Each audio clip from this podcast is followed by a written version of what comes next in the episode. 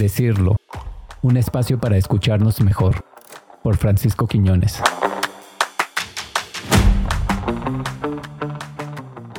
Hola, ¿qué tal? Bienvenidos y bienvenidas. Soy Francisco Quiñones, psicólogo, maestro en gestión y políticas de la educación superior y doctor en psicología. Aquí estoy en este primer podcast que realizo para hablarte del tema el ciberacoso y su efecto sobre el comportamiento de compra en línea en la población mexicana. Para abordar este primer tema, les presentaré los resultados de una investigación que realizamos en conjunto con la doctora María Lourdes Vargas Garduño. La pregunta de investigación que nos planteamos fue: ¿qué efecto tiene el ciberacoso sobre el comportamiento de compra en línea en la población mexicana? Te invito a escucharme los siguientes minutos para descubrir la respuesta que obtuvimos en la investigación. Primero les voy a contar que no encontramos investigaciones en el mundo que reporten la relación entre el ciberacoso y el comportamiento de compra en línea, por lo que consideramos que era importante seguir con la investigación para dar cuenta de uno de los tantos efectos que tiene el ciberacoso en la población mexicana, ahora en términos empresariales y consecuentemente en términos económicos. Sin embargo, revisamos los estudios existentes en el mundo sobre los temas relacionados con las redes sociales, ciberacoso, empresas y el comportamiento de compra por Internet de la población, y empezamos a encontrar cosas muy interesantes.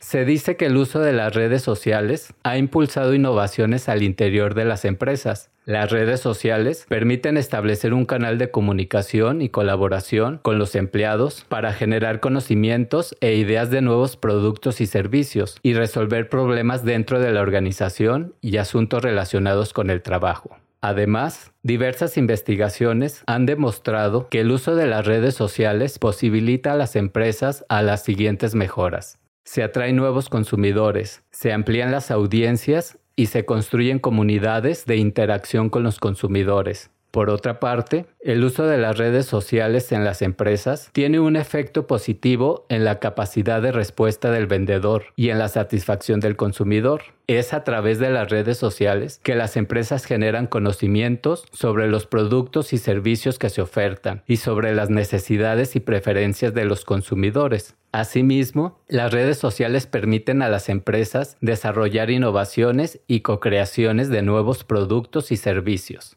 Por lo tanto, diversos autores mencionan la importancia de que las empresas gestionen las relaciones con sus consumidores a través de las redes sociales para mejorar el desempeño de la relación con el consumidor y el desempeño empresarial. Sin embargo, también encontramos diversas investigaciones que han reportado que a través del celular, el Internet y las redes sociales se manifiesta el ciberacoso. El ciberacoso se entiende como la conducta intencionada y repetitiva de uno o varios usuarios para dañar a otro sujeto a través de medios electrónicos y de redes sociales. En el ciberacoso, la víctima se encuentra accesible todo el tiempo y el agresor puede optar por el anonimato. Ya no se requiere el contacto físico ni la fuerza del agresor es intimidante. Y solo basta en que un usuario realice un acto de agresión en forma directa para que se siga reproduciendo por los demás usuarios y se siga experimentando de forma repetida por la víctima. De esta manera, el ciberacoso se ha constituido en un método más para dañar, tomar represalias o como una forma de decir y hacer lo que cara a cara no se realizaría. Por otro lado, se ha reconocido que el uso de las redes sociales pone en riesgo a los usuarios a sufrir abuso de privacidad, acceso a noticias falsas, sufrir el fenómeno de caza de brujas en línea y ciberacoso.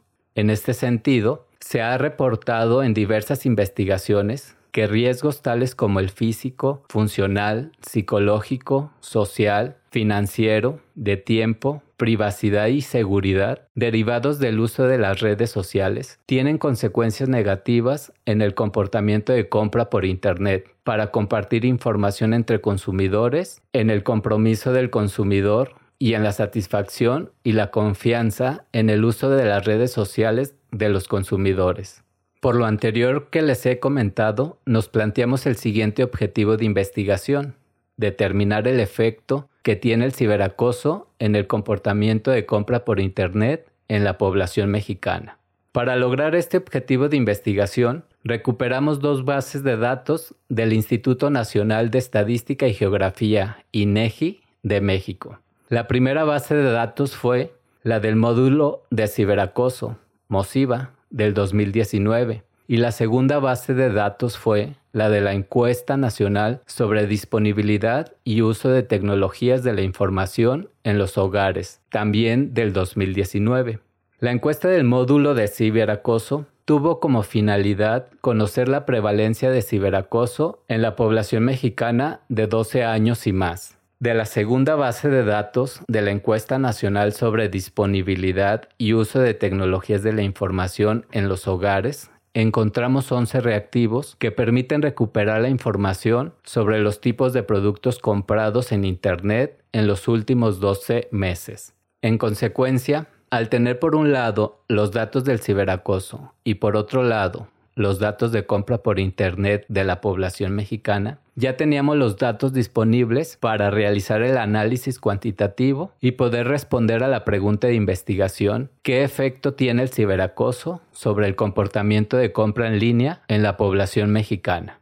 La muestra final de nuestra investigación fue de trece mil ciento veintiún participantes de todos los estados de la República Mexicana, con un rango de edad de doce a noventa y ocho años. Además, el análisis de ecuaciones estructurales nos permitió probar el efecto del ciberacoso sobre el comportamiento de compra por Internet en la población mexicana. Adicionalmente, probamos el modelo causal separando la muestra por sexo, grupos de edad, nivel educativo, estrato social y tipo de localidad donde habitan, ya sea urbano o rural. De esta manera, demostramos que el ciberacoso tiene un efecto negativo en el comportamiento de compra por Internet. Es decir, a mayor ciberacoso que experimenta una persona, es menor el comportamiento de compra por Internet, y este efecto negativo del ciberacoso sobre el comportamiento de compra por Internet no varía de acuerdo al sexo, la edad, nivel educativo, estrato social y tipo de localidad, ya sea urbana o rural, a la que pertenecen los y las participantes.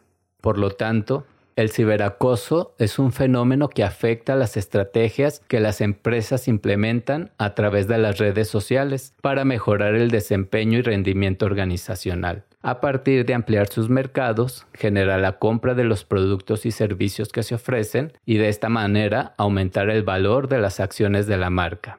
Los resultados de este estudio tienen implicaciones prácticas. El estudio contribuye al cuerpo de literatura emergente sobre el marketing en redes sociales para comprender el comportamiento del consumidor en medios digitales. Por otro lado, el presente estudio proporciona a los formuladores de políticas públicas y a las empresas evidencia científica de que el ciberacoso es un fenómeno que afecta el comercio electrónico y el rendimiento empresarial.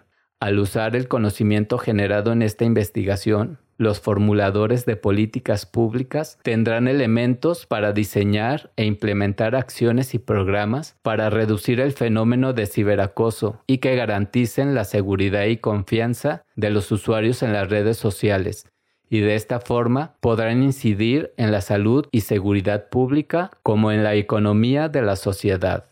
Las empresas, al usar el conocimiento científico de esta investigación, contarán con los elementos que les permitan generar e implementar estrategias afirmativas dirigidas a intervenir el ciberacoso en la población. Y de esta manera, las empresas tendrán la posibilidad de seguir ampliando los mercados meta, co-crear e innovar los productos y servicios, gestionar sus marcas y las relaciones con los consumidores y aumentar las ventas. Por otro lado, las empresas tendrán la posibilidad de colocar sus estrategias contra el ciberacoso dentro del modelo de responsabilidad social empresarial y contribuirán al desarrollo de la población con un sentido ético y compromiso social de la marca con la sociedad y al interior de la organización, y de esta forma podrán mejorar su desempeño y rendimiento empresarial.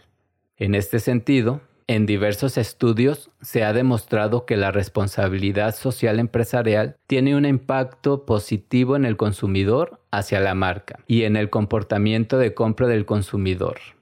En conclusión, Demostramos que el ciberacoso tiene un efecto negativo en el comportamiento de compra por Internet en la población mexicana, y este efecto no difiere por sexo, la edad, nivel educativo, estrato social y tipo de localidad urbana o rural donde vive el consumidor.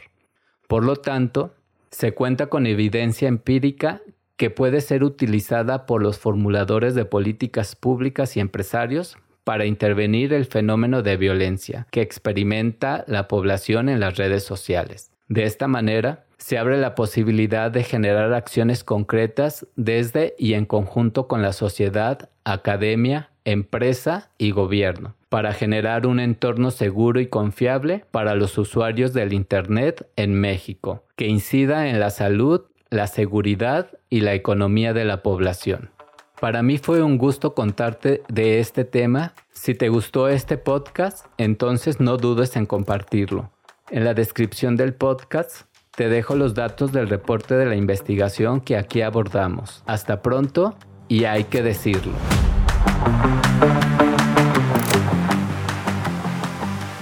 Decirlo, un espacio para escucharnos mejor, por Francisco Quiñones.